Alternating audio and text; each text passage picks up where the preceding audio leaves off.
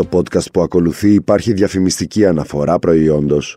Καλώς ήρθατε σε ένα ακόμη επεισόδιο της σειράς podcast «Χίλιες και Μία Νύχτες». Είμαι ο Θεοδόρης Μίχους και ο στόχος μου είναι να μαζέψω τα κομμάτια του μεγάλου παζλ της αθηναϊκής νυχτερινής ζωής μέσα από τις γλαφυρές αφηγήσεις των εκλεκτών καλεσμένων μου που βρέθηκαν στο σωστό μέρος τη σωστή στιγμή.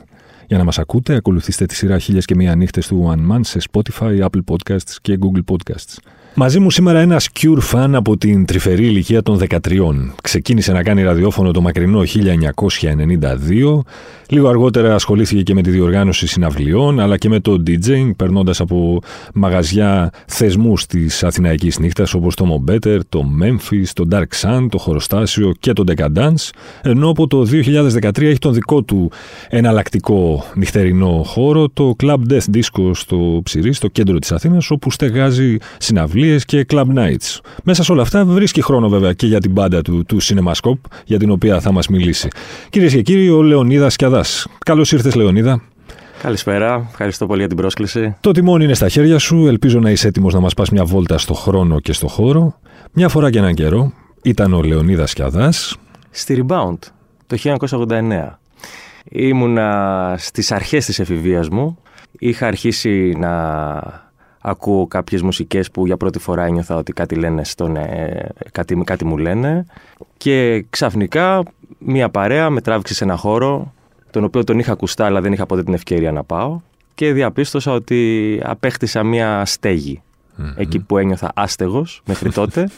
Ξαφνικά ένιωσα ότι υπάρχει ένας χώρος στον οποίο ανήκω, και αυτό το πράγμα διατηρήθηκε για αρκετά χρόνια. Ήταν ένα στέκι για το οποίο θυσίαζα πάρα πολλά πράγματα για να είμαι εκεί κάθε Σάββατο βράδυ. Θυμάμαι ότι οι καλοκαιρινές διακοπές θα ρυθμιζόντουσαν έτσι ώστε να ήμασταν εκεί στο κλείσιμο και εκεί στο άνοιγμα της Rebound.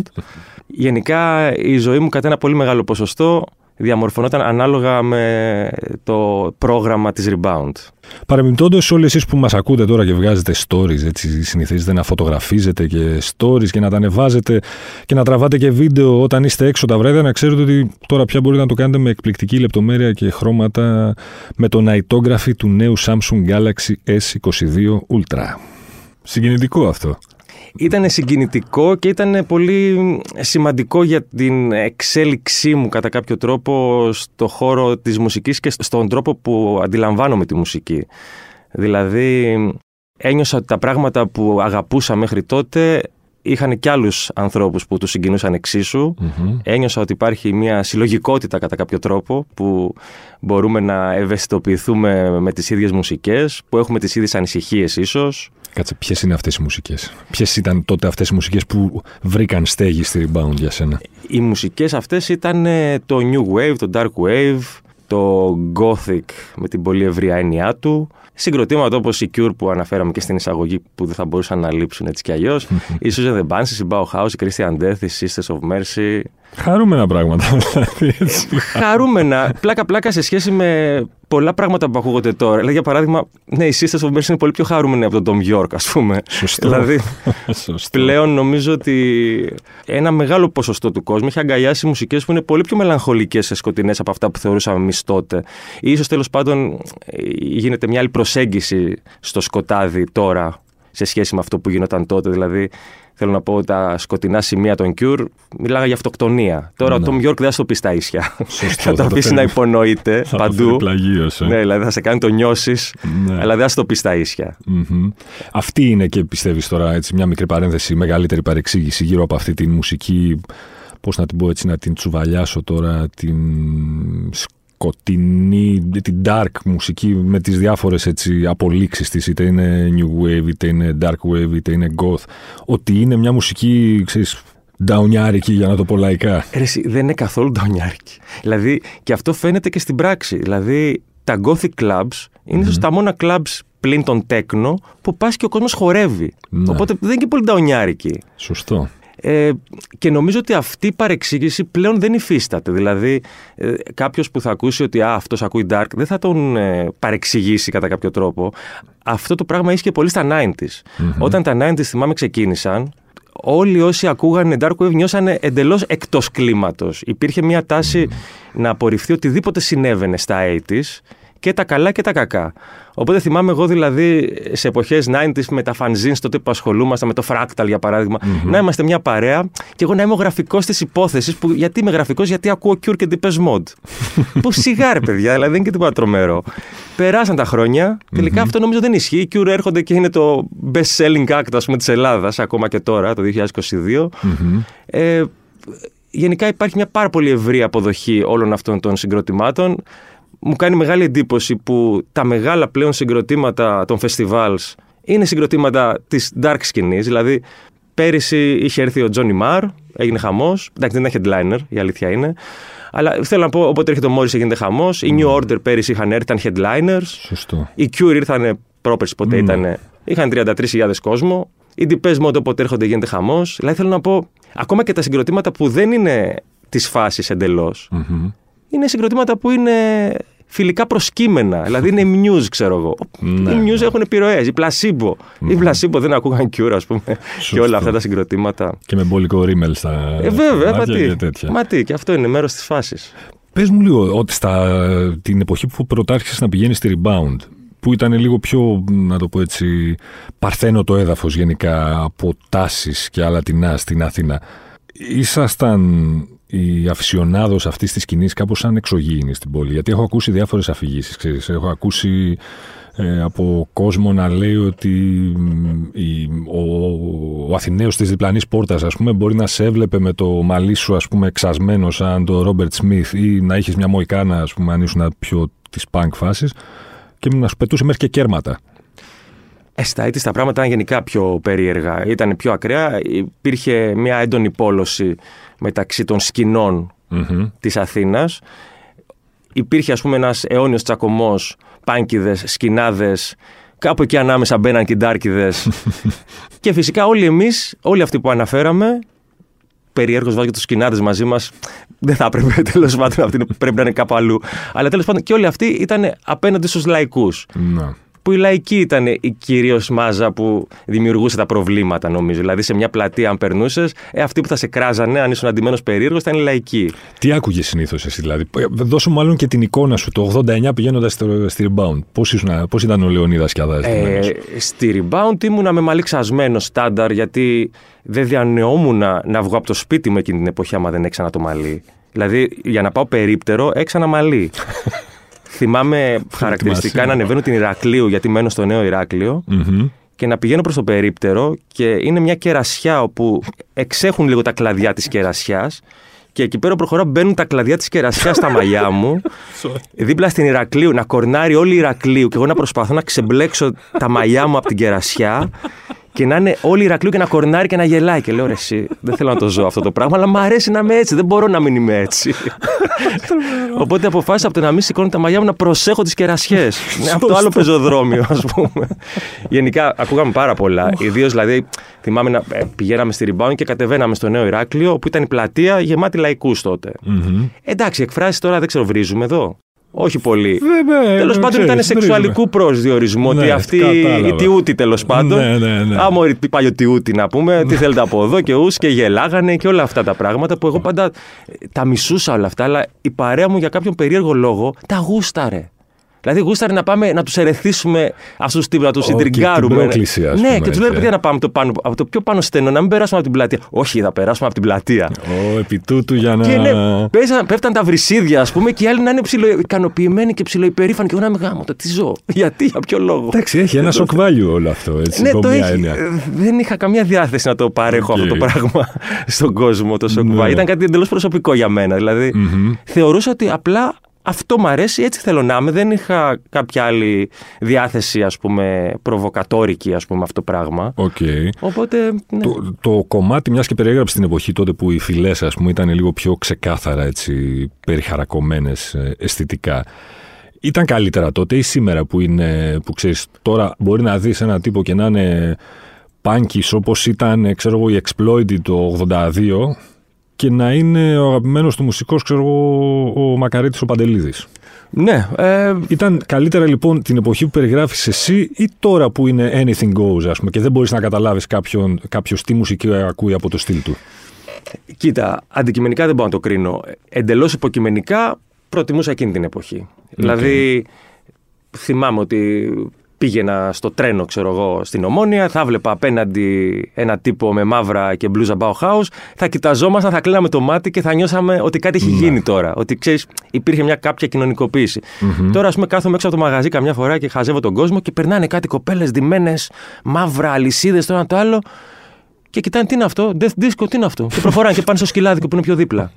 Και λέω περίεργα πράγματα. Ενώ τις βλέπω από μακριά και λέω θα μπουν αυτές, για μας έρχονται. Για το, για το και περνάνε και λένε τι είναι αυτό το πράγμα. Ναι, okay. ναι το προτιμούσα τότε. Ήταν και πιο ξεκάθαρο και ξέρεις, είχε και άλλη αξία. Το να είσαι ντυμένος έτσι ήταν και λίγο statement. Ναι. Και ήταν και ένας τρόπος κοινωνικοποίησης με παιδιά αναλόγου ύφους, ας πούμε. Mm-hmm. Και ξέρεις, ένας σημαντικός παράγοντας για όλα αυτά είναι η mm-hmm. κοινωνικοποίηση. Mm-hmm. Δηλαδή, εγώ νομίζω ότι ξεκίνησα το ραδιόφωνο back then ουσιαστικά για να γνωρίσω κόσμο. Γιατί ήμουν αρκετά αντικοινωνικός. Δηλαδή, στο σχολείο πήγαινα με τα ξασμένα μαλάκια μου και δεν είχα κανέναν δίπλα να μιλήσω. Mm-hmm. Δηλαδή, ήταν όλοι άγνωστοι, όλοι άσχετοι, δεν καταλάβαιναν τι κάνω. Οπότε λέω: Οκ, okay, θα κάνω μια εκπομπή στο ραδιόφωνο. Μπας και με πάρει κάποιος τηλέφωνο και να μου πει: Α, φίλε, ωραία η Cure. Ναι, φίλε, πολύ ωραία η Cure. Και, και να πιάσω κουβέντα, ας πούμε. Και μιλάμε για ένα ραδιόφωνο, μα τι ραδιόφωνο, έτσι. Για ποιο λες? Όπως ξε...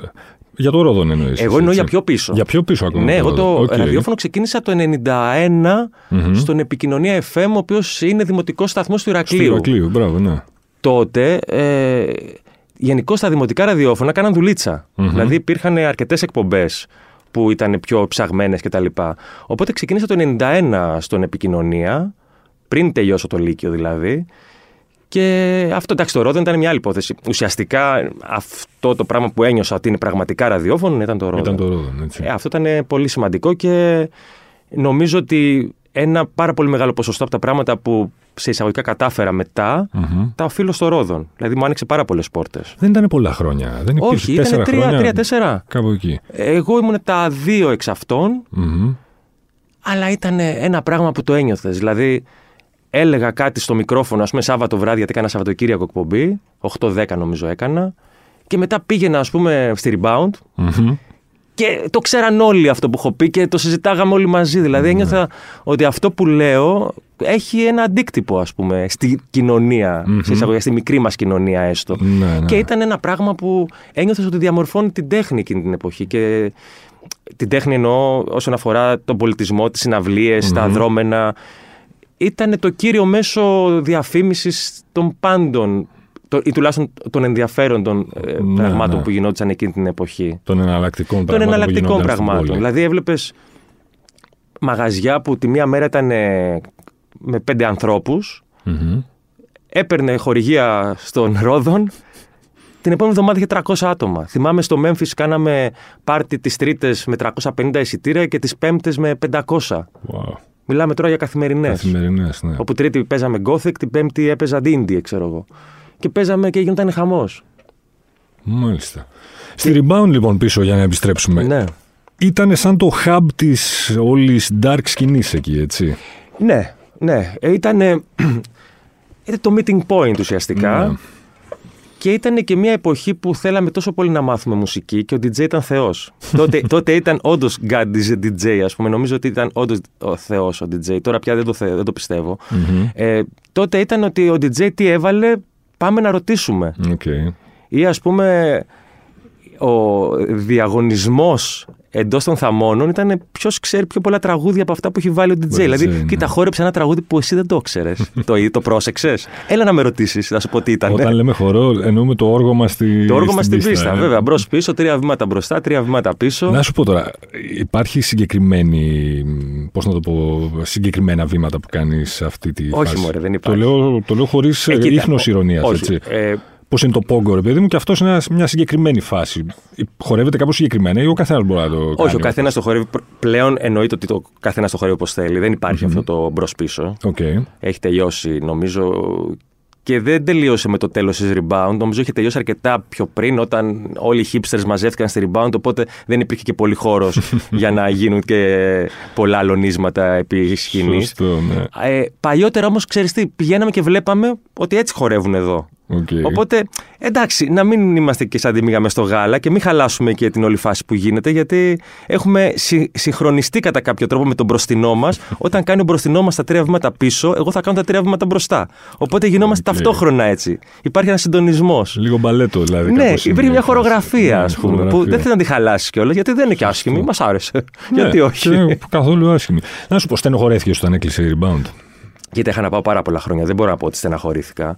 Ε, το ότι την έχω μέσα στην καρδιά μου, γιατί με σημάδεψε για πολλά τρυφερά χρόνια, ευαίσθητα τέλος πάντων, ισχύει. Αλλά όχι, δεν μπορώ να πω ότι θα μου λείψει, γιατί είχα να πάω πάρα πολλά χρόνια. Λόγω δουλειάς δεν κατάφερνα να πάω στη Rebound. Mm-hmm. Θα ήθελα, δηλαδή κάποιες φορές που δεν ανοίξαμε για κάποιον λόγο, ας πούμε, ήταν η πρώτη μου επιλογή okay. το να πάω στη Rebound. Αλλά όχι, δεν μπορώ να πω ότι θα μου λείψει από την καθημερινότητά μου, ας πούμε. Κεφάλαιο Death Disco, πόσο διαφορετική είναι η πραγματικότητα από αυτό που έχουμε στο μυαλό μας όσοι δεν είμαστε, ας πούμε, πίσω από τα φώτα ενός νυχτερινού μαγαζιού που νομίζουμε ότι είναι, ξέρεις, μια τελείωτη rock'n'roll. Πώς είναι να έχεις το δικό σου νυχτερινό μαγαζί στην Αθήνα που μάλιστα ειδικεύεται και σε ένα, να το πω έτσι, είδος μουσικής, αν και εσύ το έχεις ανοίξει τη βεντάλια, κατά τη γνώμη μου πολύ ορθά σκεπτόμενος, αλλά ξέρεις, ένα εναλλακτικό μαγαζί, όχι ένα mainstream μαγαζί. Πόσο διαφορετικό είναι από αυτό που μπορεί να φαντάζεται ένας ε, νομίζω έξω ότι... από το χώρο. Ο λόγος για την Death Disco, έτσι, ναι. στο κέντρο της Αθήνας, στο Ψηρή, το μαγαζί που άνοιξε στο δεκατρία. Το δεκατρία ήταν. Νομίζω ότι at the end of the day, ας πούμε, είναι μια επιχείρηση. Okay. Ότι, οκ, okay, κάνω αυτό που μου αρέσει, καλύπτω κάποια εσωτερική ανάγκη, ας πούμε, mm-hmm. αλλά στο τέλος της ημέρας βλέπεις το ζήτα που λέμε και βλέπεις τι έχεις κάνει. Και αυτό έχει και τα παρελκόμενά του, ότι πρέπει να ασχοληθείς όλη τη βδομάδα με τα οίκα, με το ένα, με το mm. άλλο, με την κάβα, με το να φωνάξεις το μάστορα για το air condition, να κάνεις διάφορα τέτοια πράγματα που είναι εντελώς μη καλλιτεχνικά, ας πούμε, mm. και σου τρώνε πάρα πολύ ενέργεια, αλλά είναι δυστυχώς ε, πολύ σημαντικό κομμάτι του puzzle. Mm-hmm. Από εκεί και πέρα, βέβαια, εντάξει, αυτό που κάνω φυσικά και με γεμίζει. Νιώθω ότι και με τα πάρτι μας και με τις συναυλίες μας καλύπτομαι πάρα πολύ στο δημιουργικό μου κομμάτι. Mm-hmm. Αλλά είναι, ξέρεις, και όλα αυτά τα διαδικαστικά mm-hmm. που το κάνουν τελικά να είναι μια δουλειά. Mm-hmm. Μια ωραία δουλειά, ιδίως μετά από μερικά ποτά. αλλά, αλλά θέλω να πω ότι είναι δουλειά στο τέλος της ημέρας. Mm-hmm. Πόσο έχει αλλάξει η αθηναϊκή νύχτα την, τη δεκαετία που υπάρχει η Death Disco? Πώς την έχεις δει εσύ να αλλάζει τη νύχτα? Δεν έχω αντιληφθεί μεγάλες αλλαγές, να σου πω την αλήθεια. Mm-hmm. Δηλαδή θέλω να πω, εντάξει, το, το τέκνο νομίζω είναι το κυρίαρχο είδος αυτή τη στιγμή στη νύχτα. Νομίζω και τότε ήταν. Okay. Και, και πριν το δεκατρία, δηλαδή, το τέκνο ήταν αυτό που είχε τα ενία, ας πούμε, της νυχτερινής διασκέδασης. Ε, νομίζω ότι δεν έχει αλλάξει πολύ. Με τα πάνω του και τα κάτω του. Mm-hmm. Ας πούμε τώρα, τελευταία χρόνια βλέπω ξαφνικά το post-punk είναι στα πολύ πάνω του. Mm-hmm. Βλέπω μπάντες που γεμίζουν χώρους που δεν το πίστευα, ας πούμε, πριν λίγο καιρό. Mm-hmm. Αυτό είναι μια θετική εξέλιξη για μας, επιχειρηματικά πάλι το λέω, και όχι μόνο επιχειρηματικά, ότι καλό είναι πέρα από το οικονομικό του θέματος. Όταν κάνεις ένα πάρτι, ε, προτιμάς να είσαι διακόσιοι άνθρωποι, τριακόσιοι, παρά να είστε τριάντα, ας πούμε, και να κοιτάζεστε. Mm-hmm. Δηλαδή, αποκτάει κι άλλο νόημα η βραδιά. Αλλιώς να χορεύεις Bauhaus με άλλους δύο και άλλους με εκατόν πενήντα, ας πούμε. Νομίζω ότι παίζει σωστό, κάποιο ρόλο. Σωστό, σωστό. Η οποία Death Disco, μόλις συνειδητοποίησα, είναι σχεδόν συνομήλικη της περιβόητης ελληνικής οικονομικής κρίσης. Έτσι. Το άνοιξε το μαγαζί το δεκατρία, στην, yeah. ε, λίγο πριν την κορύφωση όλης αυτής της ιστορίας. Παράτολμο εγχείρημα, υπό μία έννοια. Παράτολμο εγχείρημα, ναι. Σου βγήκε, βέβαια. Μου βγήκε. Ε, ξέρεις, δεν θα το ρίσκαρα έτσι εύκολα, αλλά είμαι λίγο πεισματάρης. Mm-hmm. Οπότε, όταν έβλεπα ότι πάει να σταματήσει η προηγούμενη δραστηριότητα, όπου ήμουν ντι τζέι σε ένα μαγαζί, mm-hmm. θεώρησα ότι, ανεξαρτήτου κόστος, ναι, νομίζω θέλω να κάνω το επόμενο βήμα, να το προσπαθήσω. Και ας okay. αποτύχει, ρε παιδί μου. Δηλαδή, uh-huh. ε, γενικά πεισμώνω εύκολα. Mm-hmm. Και ακόμα και να μπω μέσα οικονομικά, τουλάχιστον να ξέρω ότι δεν πειράζει, αρκεί να ξέρω το προσπάθησα, το, το έκανα. Και επειδή είμαι και λίγο στρατιώτης, ξέρεις, δεν θα το αφήνα στην τύχη του. Mm-hmm. Δηλαδή θα το κυνήγαγα πολύ. Δεν είναι ότι θα με παίρνει μπάλα. Okay. Ότι αν δεν πάει καλά, εντάξει, να κάνουμε πιο τρία ποτά, μην το σκέφτομαι. Νομίζω ότι όχι. Την ώρα που δεν θα πήγαινε καλά, ήδη θα σκεφτόμουν κάτι για να αλλάξει αυτό το πράγμα. Μάλιστα. Παίζεις ακόμη με την ίδια όρεξη μουσική ως ντι τζέι, ή μετά από τόσα χρόνια, ξέρεις, έχει λίγο. Ναι. έρχονται πάλι εδώ αυτά τα τρία ποτά. μετά, από τρία ποτά μετά από τρία ποτά ακούω πάλι, ας πούμε, Depeche Mode και λέω ναι ρε φίλε. Ναι, ρε, φίλε Depeche Mode. Άμα δεν έχω πει τρία ποτά και βάλω Depeche, έλα ρε φίλε, εντάξει. Οκ, okay, ναι, το ξέρω. Ευχαριστώ. Αλλά είναι σημαντικά τα τρία ποτά και σημαντικό το να βλέπεις ότι έχει απήχηση αυτό που κάνεις. Δηλαδή, όταν βλέπεις ένα μαγαζί να είναι γεια σου, ας πούμε, να χοροπηδάει. Εντάξει, νιώθεις ωραία ρε παιδί μου, νιώθεις καλά. Και μέσα σε όλα αυτά εξήγησέ μου πού βρίσκεις χρόνο για να κάνεις μουσική. Ε, CinemaScope. Πώς, λοιπόν, τι, πού, πότε. Αγαπημένη πανδημία. Ε, πανδημία, ε. Αγα, Αγαπάω πανδημία. Ναι, δηλαδή όταν κλείσαμε, αναγκαστικά δηλαδή λόγω της πανδημίας, είχα χρόνο ρε εσύ, mm-hmm. το οποίο το ήθελα τόσο πολύ να αποκτήσω χρόνο και ξαφνικά απέξα, έπαιξα PlayStation που είχα πάρει το PlayStation και απλά αποκτούσε σκόνη μέρα με τη μέρα.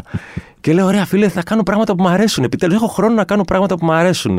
Ε, λοιπόν, το ένα ήταν να παίξω PlayStation και, και μετά να, αυτό, να ασχοληθώ με τα τραγούδια μου. Uh-huh. Όπου που και που, ξέρεις, μετά από μια βραδιά όπου έχω γυρίσει σπίτι και έχω κάποιες ιδέες από τα τραγούδια που έχω βάλει, λέω, κάτσε να γράψω κάτι. Mm-hmm. Αλλά αυτό το πράγμα δεν είναι να γράψεις κάτι. Είναι mm-hmm. να κάτσεις μέρες πάνω από το τραγούδι και να ασχοληθείς και να δώσεις ενέργεια, να, να εμπνευστείς, να κάνεις, να ράνεις, να ασχοληθείς πολλή ώρα. Οπότε βρέθηκε αυτός ο χρόνος στην πανδημία. Τον ήχο του CinemaScope, πώς θα τον περιέγραφες σε κάποιον που δεν έχει τύχει να σας ακούσει μέχρι τώρα, να ακούσει το, τα ναι, τραγούδια. New Wave θα το έλεγα με την ευρία έννοια. Okay. Χορευτική μουσική ως επιτοπλίστων, mm-hmm. δηλαδή νομίζω ότι ο ντι τζέι είναι μέσα στο CinemaScope, mm-hmm. δηλαδή έχω στο μυαλό μου την πίστα ρε παιδί μου, νιώθω ότι α, κοίτα, αυτό είναι χορευτικό, είναι ok, θα μπορούσε να χορευτεί σε ένα μαγαζί, ας πούμε, για κάποιο λόγο το έχω στο μυαλό μου αυτό, οπότε είναι ένα χορευτικό New Wave συγκρότημα, κάπως έτσι θα το έλεγα. Αν... Ε, αν... Έπαιρε, αν έπρεπε να παίξει CinemaScope ως ντι τζέι, έτσι, βγες λίγο από τη θέση του ναι. δημιουργού, με ποιο τραγούδι θα, του, θα κολούσες πριν και μετά? Έτσι, mm. με, έστω συγκρότημα, όχι τραγούδι. Ναι. Δώσουμε ένα συγκρότημα για πριν και ένα για μετά, λοιπόν, για να, γίνει, ωραίο, για να γίνουν ωραίες αλλαγές. Γιατί, να πω την αμαρτία μου, βάζω καμιά φορά CinemaScope. Παρόλο που είναι μεγάλη ντροπή και το αποφεύγω, γιατί ξέρω ότι είναι πολλά παιδιά από μπάντες στο μαγαζί και θα σκεφτούν τον ηλίθιο, βάζει την μπάντα του και τη δικιά μου την μπάντα δεν τη βάζει. Και ξέρω ότι μέσα τους το νιώθουν και το σκέφτονται. Λες, ναι. Και λέω τώρα το αποφεύγω να βάζω, αλλά υπάρχουν φορές που βάζω. Και καλά κάνεις. Και έχω βάλει και ένα όριο. Λέω: αν μου ζητήσουν πάνω από δύο άνθρωποι CinemaScope, θα βάλω. Αν μου ζητήσει ένας, δεν βάζω, γιατί ξέρω ότι και για να μου φανούν καλοί αυτοί που μου το ζητάνε, λίγο ξέρεις. Σ' αγαπάμε, Λεωνίδα, μου βάλεις CinemaScope. Εντάξει, δεν το παίρνω και πολύ στα σοβαρά. Λοιπόν, okay. θα έβαζα Clan of Xymox, νομίζω, mm-hmm. και θα έβαζα και. Όχι Cure. Όχι, Cure. Cure βασικά, αλλά δεν το λέω. Θα έβαζα She Past Away, που είναι και πιο σύγχρονη, ah, ας πούμε. Okay. Και να, θα, θα μπορούσε να κολλήσει και με αυτό. Clan of Xymox, CinemaScope και She Past Away μετά, έτσι. Ναι, ναι, θα μ' άρεσε. Με ένα τραγούδι συγκεκριμένο που βάζω από CinemaScope που έχω στο μυαλό μου αυτή τη στιγμή, που θεωρώ ότι είναι το χιτάκι, ας πούμε, του καινούριου δίσκου. Mm-hmm. Οπότε αυτό βάζω, και το οποίο είναι λίγο πιο gothic. Σχετικά, γι' αυτό κοτσάρω και τους ε, She Past Away δίπλα. Μάλιστα. Σε κάποια άλλα τραγούδια θα βάζα Cure, ας πούμε, ή Smiths ή κάτι τέτοιο. Δώσε μου ένα top πέντε δίσκων για να παίξουμε το παιχνίδι του High Fidelity. Ε, top πέντε δίσκων. Νούμερο ένα είναι το Faith, τον Cure. Mm-hmm. Α, το θες, ε, εντάξει, το νούμερο ένα το λέω. Okay. Τα υπόλοιπα είναι χωρίς. Ε, θέλεις σε σειρά. Όχι, εντάξει, ας τα πούμε. Θα πω Arcade Fire, το Funeral. Α, έκπληξε ναι. αυτό, δεν το περίμενα. Όταν βγήκανε. Ήταν η μπάντα που με έκανε να ξαναβγω στο εξωτερικό για να δω μπάντα. Okay. Δηλαδή, μ' άρεσε πάρα πολύ το Funeral και ακόμα το θεωρώ από τα καλύτερα άλλων που έχουν βγει. Λοιπόν, τώρα ξέρεις τι, θα θέλω να σου πω Smiths. Δεν μπορώ να σου πω δίσκο των Smiths. Γιατί? Γιατί δεν μπορώ να ξεχωρίσω δίσκο των Smiths. Δεν πειράζει, μας αρέσουν οι Smiths, τους βάζουμε όλους. Μας αρέσουν, τους βάζουμε όλους τους δίσκο των Smiths. Ένα box set. Βάζουμε αυτό. Ε, θα βάλω Depeche Mode, το Black Celebration μάλλον. Θα βάλω και Sisters of Mercy, το First and Last and Always. Το καλύψαμε, την πεντάδα. Το καλύψαμε νομίζω, ναι. Τώρα θέλω να σου βάλω και τον Dogman Star, ας πούμε, τον Suede. Τον Suede, ε. Ναι. Αλλά, ή ας πούμε το Script of the Bridge των Chameleons, mm-hmm. που τώρα που το σκέφτομαι μάλλον πρέπει να μπει στην πεντάδα. Και ποιο θα βγάλεις. Είδες τώρα, ξεκινάει, αυτή... ναι. ξεκινάει αυτός ο μήλος. Κοίτα, τώρα. Είναι η πεντάδα η τωρινή. Ας πούμε, σου είπα okay. το Funeral Party, το Funeral, party, το funeral τον mm-hmm. uh, Arcade Fire. Funeral Party είναι τραγούδι των Cure. Γι' αυτό ασυνέστητα μου φεύγουν έτσι, μου φεύγουν έτσι τα τραγούδια. Λοιπόν, οπότε, ναι, τώρα είναι αυτά που σου είπα. Ο καλύτερος δίσκος των Cure. Το Faith, το Faith έτσι, yeah. λέω. έτσι λέω. Mm-hmm. Όχι γιατί είναι όντως ο καλύτερος δίσκος των Cure, γιατί έτσι λέω. Γιατί είναι ο δικός σου πιο αγαπημένος, γιατί τον έχεις συνδέσει με... Γιατί, μέσα, γιατί κάποια στιγμή με ρωτήσανε και έπρεπε να πω κάτι και λέω ναι, θα είναι αυτό μάλλον. Ναι, δεν ξέρω γιατί. Θα είναι αυτό. Μάλιστα. Άρα μεταξύ Cure και Smiths, Cure με είναι Cure. Έτσι. Κοίτα, λοιπόν, είναι Cure. Αλλά η στίχη των Smiths για μένα είναι πιο σημαντική από τους Cure. Δηλαδή οι Cure έχουν ένα ψυχεδελικό πράγμα στους στίχους mm-hmm. που θέλεις λίγο να το αποκρυπτογραφήσεις και θες λίγο να μπεις στο σουρεαλισμό που υπάρχει από πίσω. Mm-hmm. Ενώ οι Smiths μου μιλάνε κατευθείαν. No. Δηλαδή αυτό που μου λέει είναι αυτό. Μάλιστα. Βέβαια στην πορεία κατάλαβα ότι αυτά που μου λέει μπορεί να εννοεί κάτι άλλο Morris. Δεν ξέρω. Morris με την πάροδο των ετών δεν ξέρω τι ακριβώς εννοεί ο ποιητής. Αλλά τέλος πάντων αυτά που λέγε τότε. Νομίζω ότι ναι, με αγγίξανε πιο πολύ και το νιώσα αυτό κυρίως όταν ήμουν στρατό, που mm. έδινα βάση στους στίχους για κάποιο λόγο, γιατί δεν ξέρω, τα ψυχολογικά εκεί στη, στο στρατό είναι λίγο... Είναι αυτή η δύσκολη περίοδος ναι. του στρατού. Και ένιωσα ότι βρήκα λίγο καταφύγιο στους στίχους των Smiths. Λοιπόν, ωραία, πες μου το εξής τώρα. Πες ότι είναι Σάββατο βράδυ, έχεις παίξει στη Death Disco μουσική, χαμός, κόσμος χορεύει, έχεις βάλει και CinemaScope γιατί στην, σου έχουν ζητήσει δώδεκα άτομα CinemaScope. Και χορέψαν τριάντα πέντε. Έτσι, αυτό. Έχει γίνει πανζουλισμός, τρομερό club night. Γυρνάς στο σπίτι το ξημέρωμα, φαντάζομαι, έτσι. Ναι, ναι, ναι. Πέφτεις για ένα ανύπνο. Τι να κάνεις και εσύ, να ξεκουραστείς. Ε, το έχεις τσούξει λίγο παραπάνω, ξυπνάς την άλλη μέρα και είσαι όχι στα καλύτερά σου. Ναι. Κοινώς έχεις ένα ωραιότατο ξεγυρισμένο hangover. Ποια είναι η δική σου συνταγή για γιατριά για το hangover? Έχεις μια, ένα hangover cure? Πάλι cure είπαμε. Σε κόλλησα το μικρόβιο. Κοίτα να δεις. Η θεραπεία για το hangover είναι, θα ακουστεί βλακεία, αλλά θα το πω, είναι η υποχρέωσή μου να είμαι έτοιμος σε λίγες ώρες πάλι που θα ξαναπάω στο μαγαζί. Okay. Δηλαδή, Παρασκευή βράδυ μπορεί να μεθύσω στο μαγαζί. Mm-hmm. Κανονικά θα ήθελα να κοιμηθώ όλο το Σάββατο και την Κυριακή, αλλά ξέρω ότι σε πέντε ώρες, έλα, σε... σήκω, Άλλη. Κάνει ένα μπάνιο, ετοιμάσου, mm-hmm. γιατί πρέπει να πάω στο μαγαζί. Οπότε mm-hmm. αυτό κάπου με αναγκάζει να μπω πάλι στην ε, κανονική μου ροή. Α, μάλιστα, άρα το σώζεις ε, σε ψυχολογικό επίπεδο. Το σώζω, ξέρεις, με το workaholic. Δηλαδή να. Ότι αδουλεύω, οπότε δεν μπορώ, δεν έχω, δεν έχω την, την ευχέρεια και την πολυτέλεια να αράξω, ας πούμε. Βέβαια, την Κυριακή που δεν έχω μαγαζί συνήθως, γιατί τώρα, ας πούμε, την Κυριακή είχαμε συναυλία, οπότε πάλι τα ίδια πρέπει να κάνω. Mm-hmm. Όταν δεν έχω λοιπόν μαγαζί, ναι, κοιμάμαι όλη μέρα, τρώω όλη μέρα, βλέπω τηλεόραση, Netflix, δεν ξέρω τι όλη μέρα, ναι. αυτό. Λεωνίδα, σε ευχαριστώ πάρα πάρα πολύ. Ευχαριστώ εγώ πάρα πολύ, ήταν πάρα πολύ ωραία. Για τις ιστορίες και για τις ωραίες αφηγήσεις.